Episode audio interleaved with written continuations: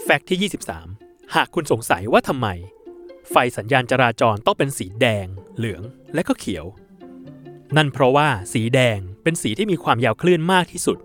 ช่วยทำให้ผู้ขับขี่ มองเห็นสีแดงนี้ได้จากระยะไกล ส่วนสีเหลืองมีความยาวคลื่นสั้นกว่าสีแดง แต่ยาวกว่าสีเขียว ความยาวคลื่นเหล่านี้ทำให้ผู้ขับขี่รถเห็นได้ชัดเจน เมื่อแสงไฟจราจรเปลี่ยนจากสีเขียวเป็นสีเหลือง หรือจากสีเหลืองเป็นสีแดง